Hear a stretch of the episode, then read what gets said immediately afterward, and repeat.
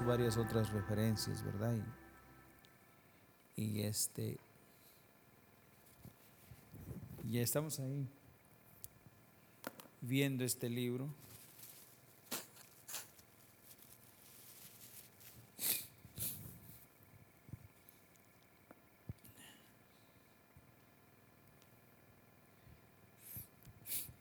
Bien, uh, tienen ahí en su estudio, tenemos este, algunos pasajes antes de introducirnos en nuestro estudio. Tenemos ahí el, el pasaje del Evangelio de Mateo.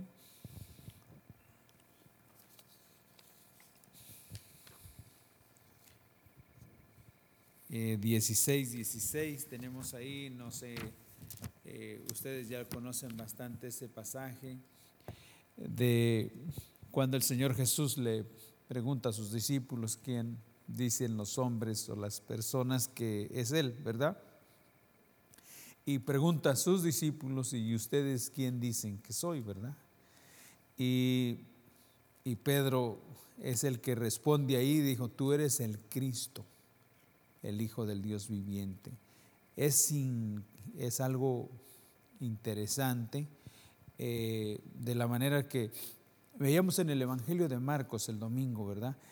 Eh, que eso es, el, es el Evangelio que inmediatamente después de, de decir tú eres el Cristo, el Hijo del Dios viviente, el Señor Jesús les empieza a hablar acerca de su muerte, ¿verdad? Y Pedro empieza a apartarlo, ¿verdad? Y dice, ah, que no te acontezca esto, ¿verdad? Eh, todo eso. Y dice que el Señor lo reprendió porque, pues porque lo, lo, estaba haciendo, ¿verdad? O sea que el enemigo lo estaba usando, ¿verdad? Pero hay un pasaje que, que sí quisiera que viéramos aquí, es, es el capítulo 27 del versículo 54 de Mateo. Quisiera que viéramos este, este pasaje. 27,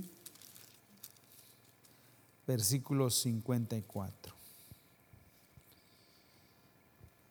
Que dice, y el cinturión y los que estaban con él guardando a Jesús, visto él el terremoto y las cosas que habían sido hechas, temieron en gran manera y dijeron, verdaderamente este era el Hijo de Dios. ¿Cuántos ¿Se acuerdan que muchas de las veces se lee esto y se dice, no, que el cinturión fue el único que dijo? Aquí nos habla que fueron más, porque dice, dice que temieron en gran manera y dijeron, no dijo, dijeron,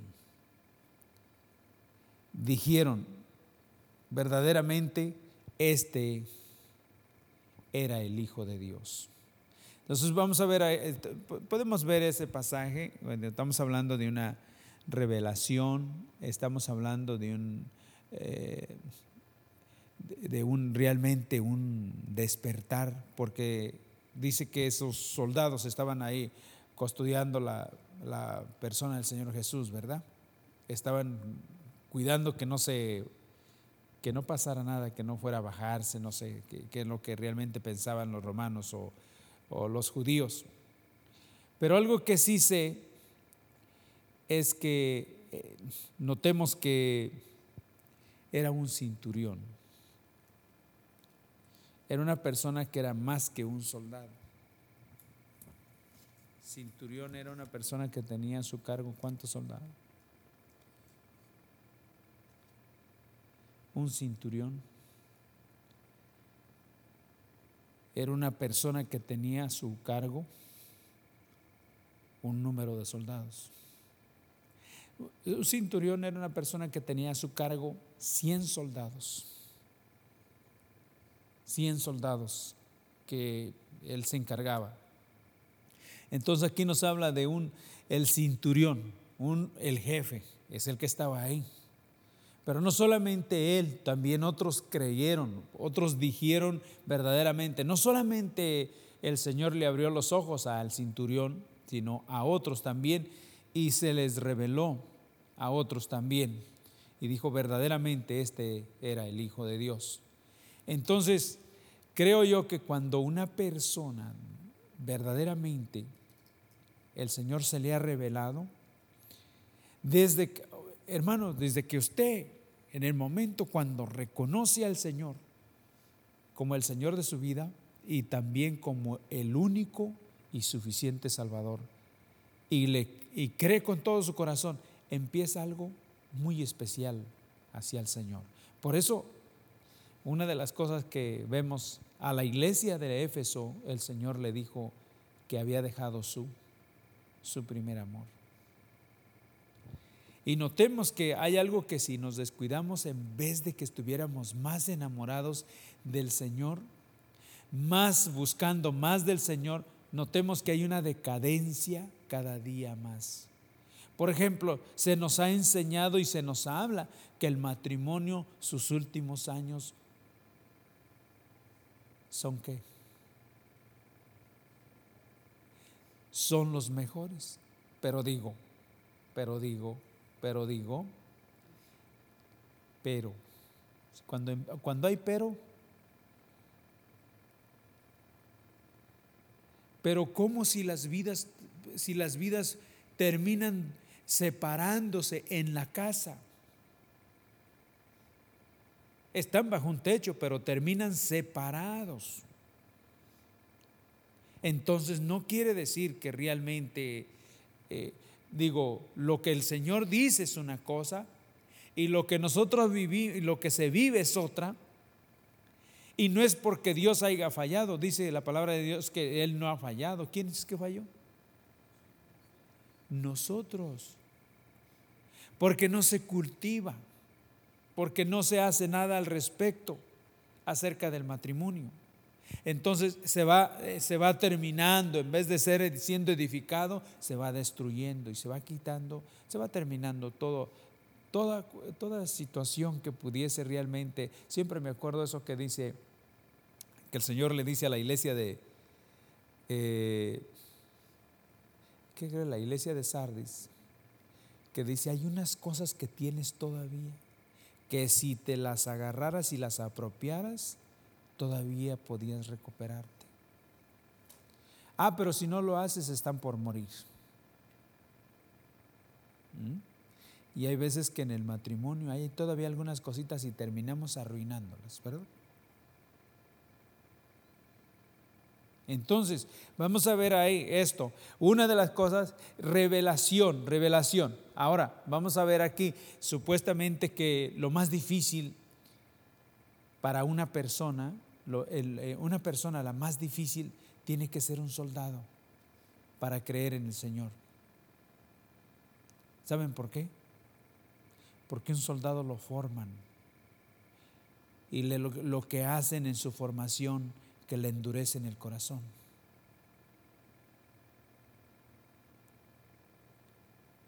Un soldado es difícil, es difícil de que, un soldado no es fácil de que de que se rinda. Un soldado, un verdadero soldado muere en la batalla sin decir nada, porque su formación es una formación totalmente distinta a cualquier formación de cualquier otra persona. Esa formación que tiene el soldado le endurece en el corazón de tal manera que cuando se encuentra y está frente a su enemigo, no tenga compasión, misericordia. ¿Sí?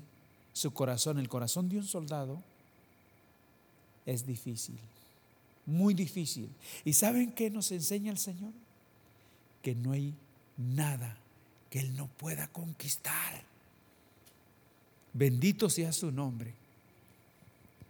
No hay nada que Él no pueda quebrantar. No hay nada que Él no pueda tocar y lo pueda hacer sensible. El corazón de ese soldado, de ese cinturón romano, llegó el momento cuando le abrió y le tocó el corazón y dijo, verdaderamente este era el Hijo de Dios. ¿Me estoy explicando? Hermanos, no hay nada. No importa cómo esté nuestro corazón. Por eso esto no es de quien quiere ni de quien corre, es de quien Dios hace misericordia. Dice que quién ha resistido la voluntad de Dios. ¿Quién ha resistido la voluntad de Dios? ¿Quién la ha resistido? ¿Por qué? Porque muchos de los que hemos conocido no queríamos nada con Dios. Pero su voluntad fue salvarnos y bendito sea su nombre porque nos salvó. Porque qué tal si nos deja? Aunque no queríamos. Yo no sé ustedes, pero yo no quería nada de esto. Y era yo muy celoso, según yo, de, lo que había conocido del catolicismo, por decir nada más así, pero no, nada que creía yo. Pero de todas maneras, el Señor en su misericordia, Él tocó mi corazón. Y vemos aquí también en su misericordia un soldado romano, tal vez con un corazón muy endurecido y tal vez muy difícil, especialmente porque era un jefe y saben qué? El Señor le tocó el corazón y le reconoció como el Hijo de Dios. ¿Saben qué decía la Sulamita? Lo, eh, veíamos en la clase pasada. ¿Qué decía? Que el Señor era para ella como qué? Si ya eran una relación.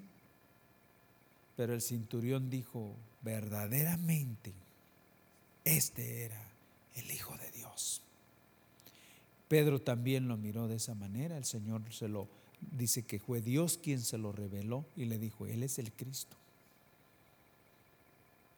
Y el Señor Jesús sabía que le dice, bienaventurado eres porque no te lo reveló que. Ay, y las cosas que el Espíritu Santo revela son las cosas que son preciosas. Son las cosas que nos lleva a ser quebrantado nuestro. No vemos nada con estos ojos, con estos ojos no vemos nada, pero con los ojos de espirituales estamos viendo la majestad del que nos salvó. Y por eso nuestro corazón se rinde. Y yo, yo me rindo. No tiene ni que cantar. Yo me rindo a ti. Ya, ya no hay tiempo para cantar. Sí. Entonces son cosas preciosas que, que el Señor hace que el Señor hace. Y gracias al Señor. Un ejemplo, aquí vemos un ejemplo, hermanos. No hay corazón duro que Dios no pueda quebrantar. Cuando el Señor se revela a una persona, hermano, le deshace todo, le cambia todo. Amén. Entonces aquí vemos que el Señor obró en una persona que tal vez era bastante bien difícil como como nosotros. Un gentil, un gentil. Vamos a ir aquí a, nuestro estudio. Veamos, este, bueno, eso está en nuestro estudio. Vamos a continuar viendo aquí.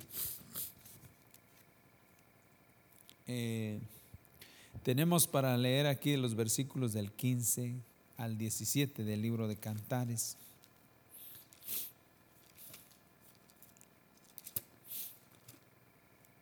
Bien.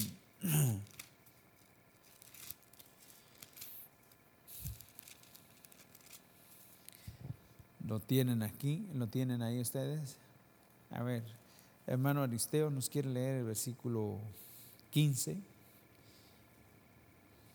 Hermano Teodolo, versículo 16. Hermano Pascual ahora sí trae sus lentes. Nos puede leer el versículo 17, hermano. Y estamos terminando ahí con este capítulo 1.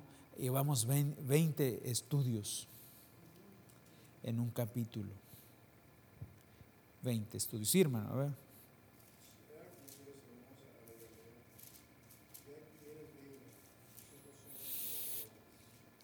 Ajá. Hermano Tío lo, encontró ya.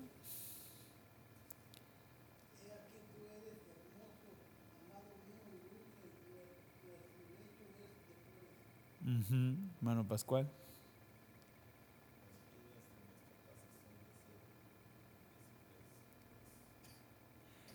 Ajá.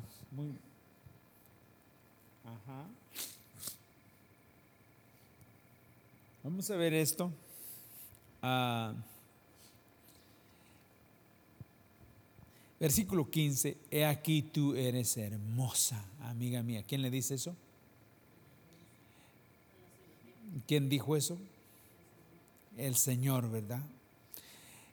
He aquí tú eres hermosa, amiga mía. He aquí tú eres bella, bella. ¿Han escuchado la palabra?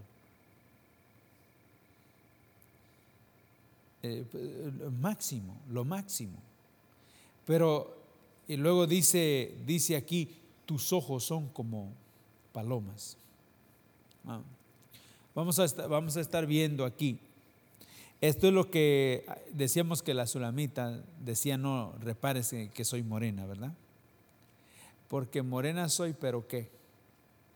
Decía ella, pero codiciable, ¿se acuerdan? ¿Se acuerdan? Y aquí el Señor dice que la iglesia, la iglesia que Él ha salvado y la iglesia que Él está preparando es una iglesia hermosa. E, Efesios dice que es una iglesia gloriosa. Dice que la está preparando para presentársela a sí mismo, una iglesia gloriosa, sin mancha y sin contaminación. Nada más que a veces nosotros no la creemos, que pensamos que que óigame, que somos ese pueblo escogido, ese linaje escogido, que no tenemos que hacer nada, que somos ese real sacerdocio, que somos esa nación santa, pero olvidamos lo demás. ¿Por qué consideran ustedes que la iglesia, el Señor le dice, le dice, he aquí tú eres hermosa, eres bella?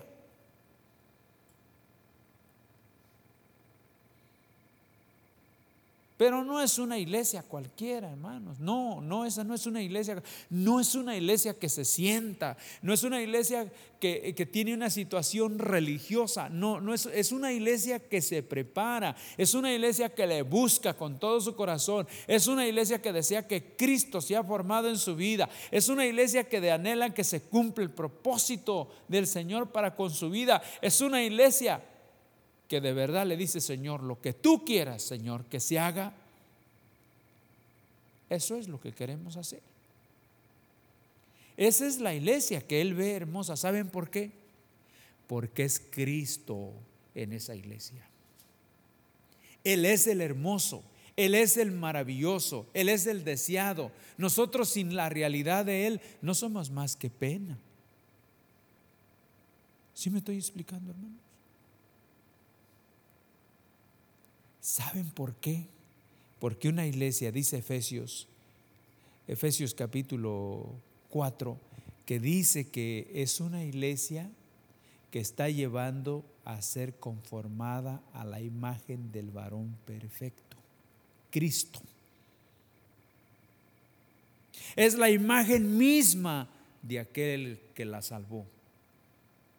Por eso, cuando Él dice, vamos a ver aquí, he aquí tú eres hermosa, amiga mía. He aquí eres qué? Si el Señor nos viera a nosotros, a nosotros sin Él, nos diría tus justicias como trapo de inmundicia, a eh, lo que tú eres, eh, como el libro de Ezequiel capítulo 16 que dice, pasé junto a ti, estabas desnuda, pasé junto a ti, estabas llena de sangre, estabas sucia eso era lo que es una iglesia sin, la formación del Señor. Sucia, pero dice, te cubrí, te lavé, te preparé. Y llegó el tiempo cuando te dije, oh, crecieron tu pelo, tus pechos, y te dije, oh, tiempo de amores. La sulamita estaba saben, nosotros vemos que ella, cómo empezó, cautívame y en pos de ti correremos. Ah, el Señor, el Rey me ha metido en sus cámaras. Y, todo eso, y aquí termina, por ejemplo, ya vemos el, el miércoles pasado, veíamos una dimensión diferente, donde dice, tú eres para mí esto y esto y esto. O sea, ya lo distinguía. El Señor se estaba revelando a su vida de tal manera que eh, estaba formando esa, esa vida. Esa, la sulamita representa la iglesia. Entonces, cuando el Señor dice, tú eres hermosa, eres bella, Señor, si es que lo soy, no es por mí, es por tú, Señor, haber venido a mi vida. Tú, eres tú el que te ves en mí. ¿Verdad que sí? ¿O habrá algo que... No, en nosotros no hay nada bueno. Entonces por eso dice aquí, he aquí tú eres hermosa amiga mía, eres, he aquí, eres bella, tus ojos son como palomas. ¿Saben qué representa eso? Tus ojos son como qué? Palomas. ¿Qué es eso? Los ojos son las ventanas del alma, ¿sí? Pero como paloma, ¿sabe? En otro pasaje del libro de Cantares dice, con, con un ojo me has apresado. ¿Saben? Esa es la diferencia, hermanos. Vamos a ver, si hacemos, si hacemos un comparativo de algo literal para aplicar una, para hacer una aplicación espiritual, ¿saben cuál es la diferencia cuando los jóvenes contraen matrimonio en la flor de su juventud? Entre, entre, vamos a decir que los que tenemos más años. ¿Saben qué? Ellos se miran a los ojos y son ojos hermosos, ojos brillantes, ojos llenos de vida, ojos preciosos, aunque sean negros, negros como sean o cafeces como sean, pero esos ojos tienen brillo, tienen vida. ¿Y saben qué es lo que pasa cuando uno se hace viejito?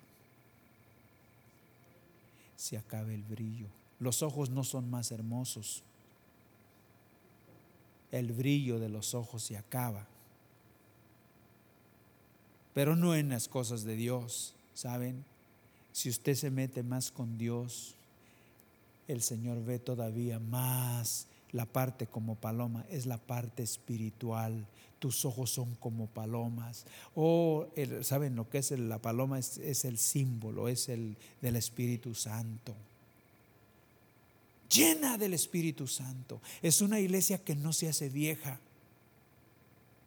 que no ha pasado de moda. La iglesia que el Señor está preparando y va a levantar para Él es una iglesia que no se le van a hacer los ojos viejos. ¿Saben por qué? Porque va a estar llena del Espíritu Santo. Y así lo dice su palabra, que viene por una iglesia sin mancha y sin arruga. ¿Verdad que sí? Tus ojos.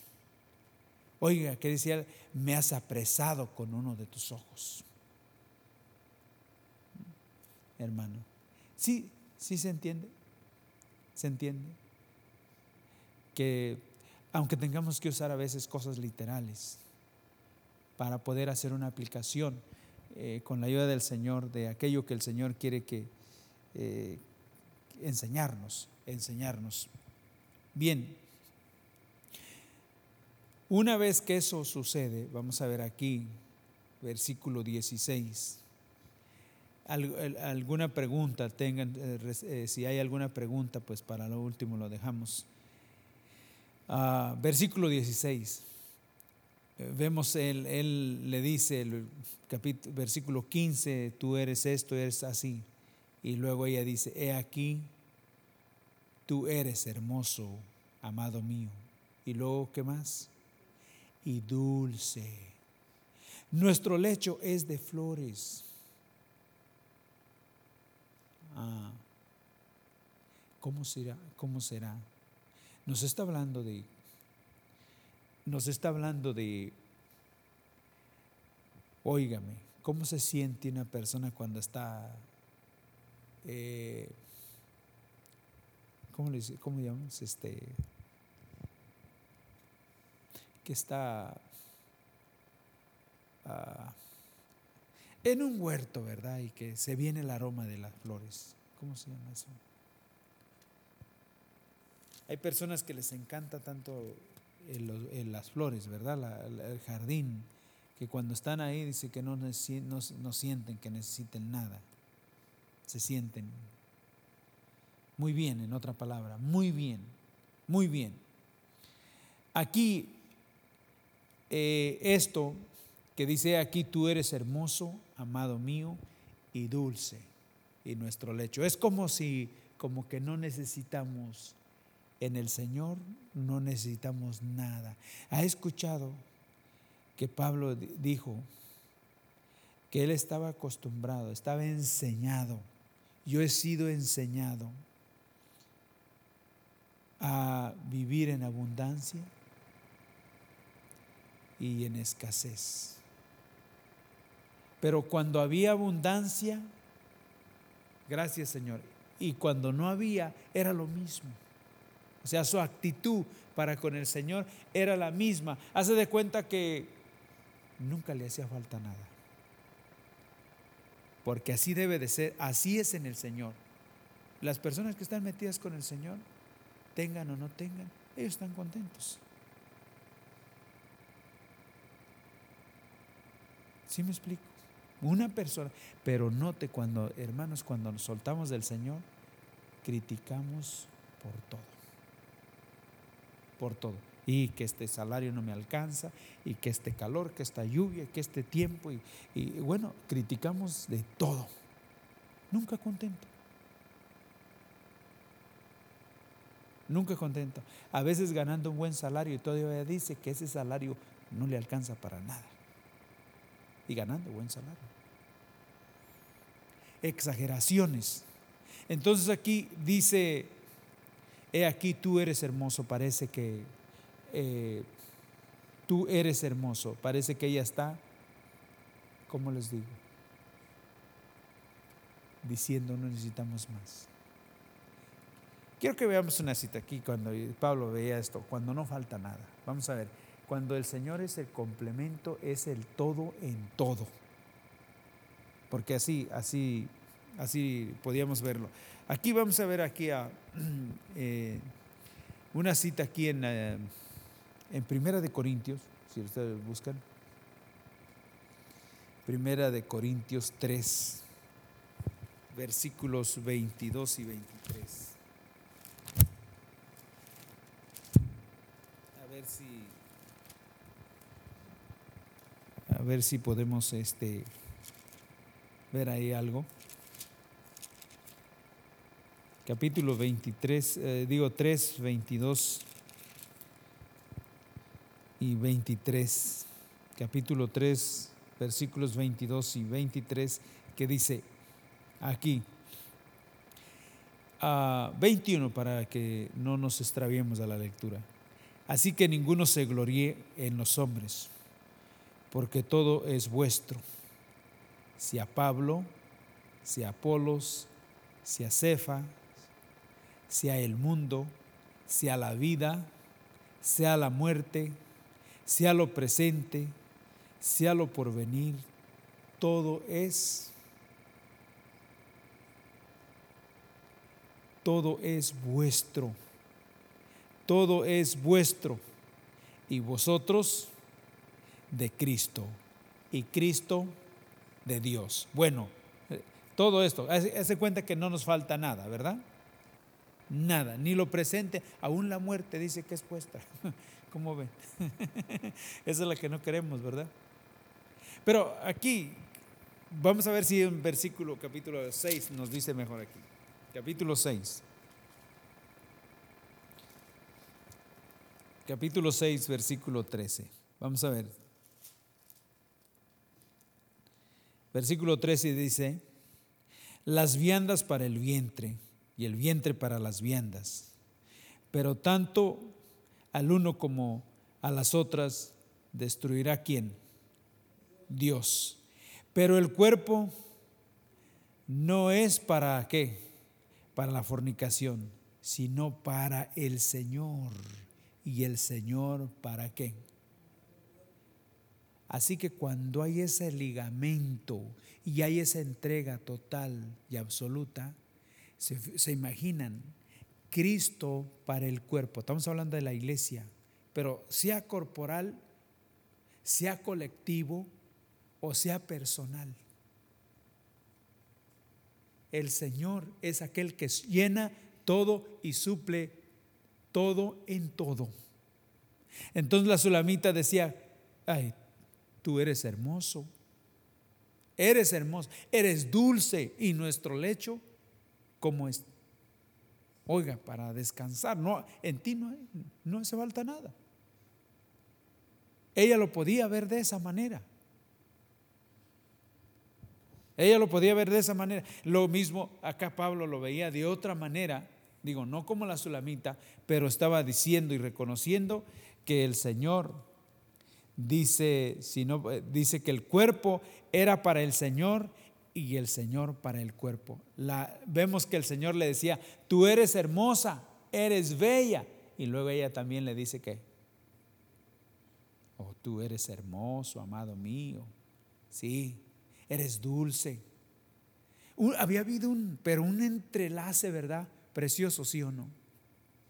E, e, ella entregada y el Señor también dándose, ¿verdad? Porque saben que eso es lo más precioso que nosotros podemos ver que Él se dio. Él dio su vida por nosotros, se entregó así por nosotros. ¿Quién no le va a decir, Señor, no hay nadie como tú? porque nadie más ha dado su vida por nosotros. Nada más uno, nada más hay uno. Entonces, quiere que entendamos, entendamos, hermanos, que Él nos ha salvado para Él. Y luego dice Primera de Corintios 1.9, que dice que fuimos llamados a comunión. Y esa comunión, dice la Primera de Juan, que esa comunión es para con su Hijo. Con su Hijo. Entonces, este, bien, regresamos aquí al libro de Cantares. ¿Qué es lo que vimos en esos versículos? En el 16, cuando menos. ¿Qué fue lo que vimos ahí? ¿Qué es lo que estaba diciendo ahí? ¿Cuál fue la aplicación? No los voy a perder, no los voy a, ni pretendo, no, jamás. El Señor nos libre de, de confusión. Nada de eso que se, se parezca. ¿Qué dijimos que era el versículo 16? ¿Qué representaba eso? ¿Qué quiere decir eso?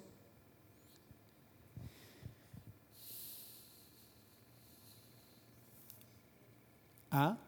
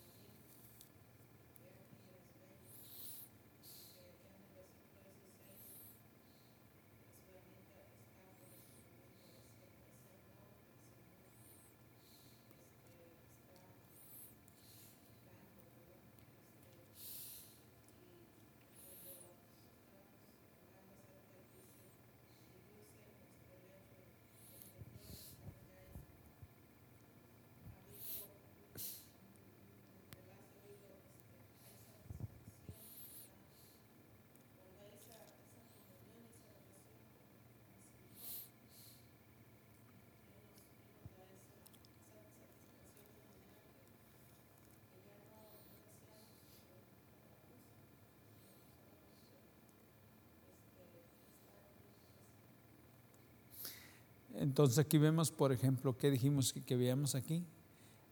Un momento, un tiempo, cuando no se, no hace falta nada. Un verdadero contentamiento. Y eso lo veíamos en el apóstol Pablo, que decía que eh, sabía vivir, se había sido enseñado a vivir en escasez como en abundancia, pero eh, también había momentos que dice que había vivido, en otra palabra, eh, en pobreza, ¿verdad? O sea, realmente que no había, eh, materialmente no habían las cosas, pero dice que como poseyendo lo que, todo. Entonces, ¿cómo, ¿cómo no tenía las cosas, pero cómo realmente se sentía él? ¿Cómo estaba delante del Señor? Como si lo tenía todo, porque realmente lo tenía. Cuando el Señor está realmente, es una realidad de nosotros, no, criticamos, ¿saben? Eh, eh, cuando un cristiano pasa por una escasez, por una situación financiera difícil, Para nosotros es un misterio, porque Dios ha prometido realmente suplir todas nuestras necesidades. Y si Él llegara a permitir que pasáramos por una necesidad, quiere decir que algo se trae el Señor. Y como tenemos que realmente tomarlo, la palabra del Señor dice que todas las cosas nos ayudan a bien a los que amamos a Dios. Así que eh, que yo esté pasando esta, esta situación, pues el Señor debe de traerse algo detrás de esto. Algo me está enseñando. Algo quiere tratar conmigo porque Él ha prometido que va a suplir todas mis necesidades, pero ahora, si no lo está haciendo, no es porque Dios no sea, no cumpla lo que Él promete, sino porque algo quiere tratar con mi corazón. Algo. Y ahí estamos eh, sabiendo que no es porque Dios le falten las cosas, sino porque Él quiere tratar con nuestro corazón. Así que es muy importante. Eh, vamos a estar terminando con el último versículo que tenemos aquí. Este, tenemos otros versículos aquí, pero no sé si vamos a, estar este,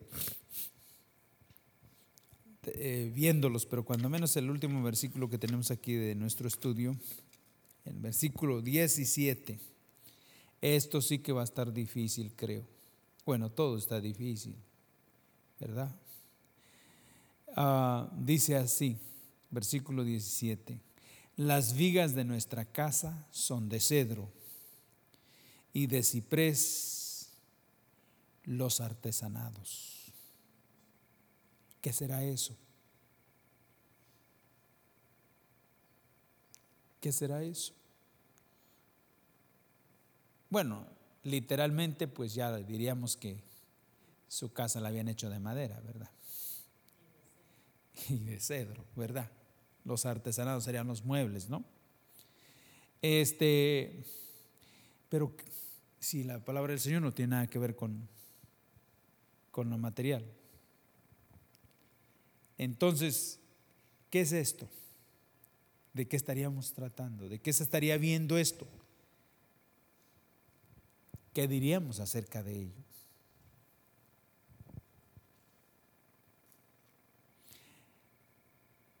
Hay un pasaje, eh, creo que es primera de Timoteo. Vamos a ver si ya, y así tenemos una idea. Vamos a buscarlo. Eh, primera de Timoteo, creo que es 3.15. Vamos a ver si es. A ver si ya tenemos una idea que de qué se trata ahí. Las vigas de nuestra casa son de qué? De cedro. Muy bien. Primera de Timoteo 3.15. ¿Qué dice? para que si tardo, sepas cómo debes de conducirte en la casa de Dios, que es la iglesia del Dios viviente, columna y baluarte de qué? De la verdad. ¿Cómo debes de conducirte en la casa de Dios? que es la iglesia, columna y baluarte de la verdad. ¿Qué decía el libro de Cantares? ¿Qué dice el libro de Cantares? Nuestra casa está, ¿qué? ¿Cómo dice? ¿Ah? Las vigas de nuestra casa son de cedro. Entonces, óigame, primero, eh, algo que sé que que, sucede con el cedro, ¿sabe? Que no hay polilla que se coma el cedro. ¿Ah? No, es que ese, árbol, ese árbol en vez de que se le acerquen las polillas, las mata.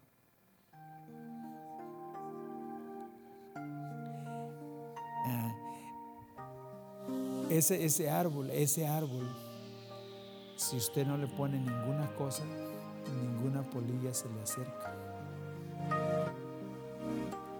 las vigas de nuestra casa son de cedro. Ahora, Note esto, si somos el, nosotros somos el, templo del Dios viviente, somos la casa de Dios, donde dice que la columna, columna y baluarte de la verdad es la iglesia. Si usted lo aplica también, oiga, con Cristo, ¿qué nos va a pasar? Si Él con nosotros, ¿quién contra nosotros? Y Él ha prometido, aún, aún, Él ha prometido que este cuerpo que se va a deshacer, dice que un día lo va a levantar.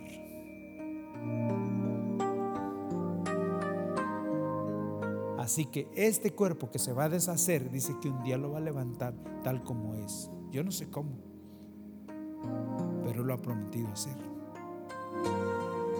Y lo va a hacer. Dice que en ese día cuando suene la trompeta, ese, ese sonido de trompeta, ¿qué quiere acontecer? Entonces las vigas de nuestra casa no está hablando de un techo literal, no está hablando de que la sulamita con, con Salomón, como luego lo aplican así, que, que eh, estaban en un romance y es, no, no, no, no, no, nada. No se trata ahí de ningún, se trata de la iglesia. La iglesia. De veras que estaremos realmente preparándonos para para que el Señor se manifieste en nosotros y a través de nosotros haciendo lo que está en su corazón. Porque Él quiere obrar, ¿sabe? La, iglesia, ¿cómo? Para que llegue a ser como hermosa y como bella. Bella, ¿verdad?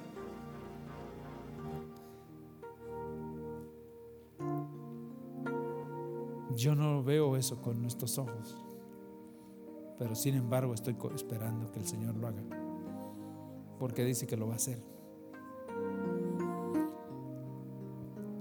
Que el Señor lo va a hacer. Entonces, este, vamos a, vamos a detenernos por ahí. Estamos terminando el capítulo 1. Terminamos con el capítulo 1 de de cantares. Este, ¿Alguna pregunta? ¿Alguna pregunta de lo que estuvimos viendo acerca del libro de cantares?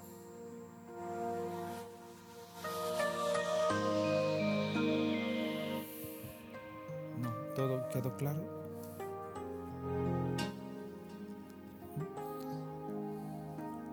Entonces lo último tiene que ver con el templo del Espíritu Santo que somos nosotros, ¿verdad?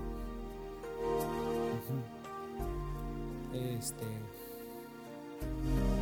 bueno, hasta este momento, pues esto es lo que íbamos a compartir. Bueno, no nos alcanza el tiempo, todavía tenemos ahí más versículos, pero de todas maneras no nos alcanzaría el tiempo. Vamos a estar terminando. Ya, ya se nos fue el tiempo. Vamos a a detenernos por ahí.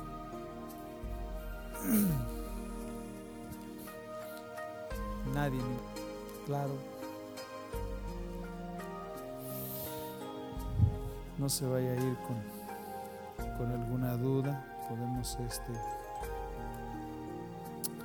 orar al Señor que nos ayude para cualquier cosa que haya que no sea clara. Vamos a orar. Gracias por escuchar nuestra grabación de Pacto de Gracias, Campus, Arkansas. Para más información, visítanos en nuestras páginas web pactodegracia.org.mx y facebook.com barra Pacto de Gracia Warren.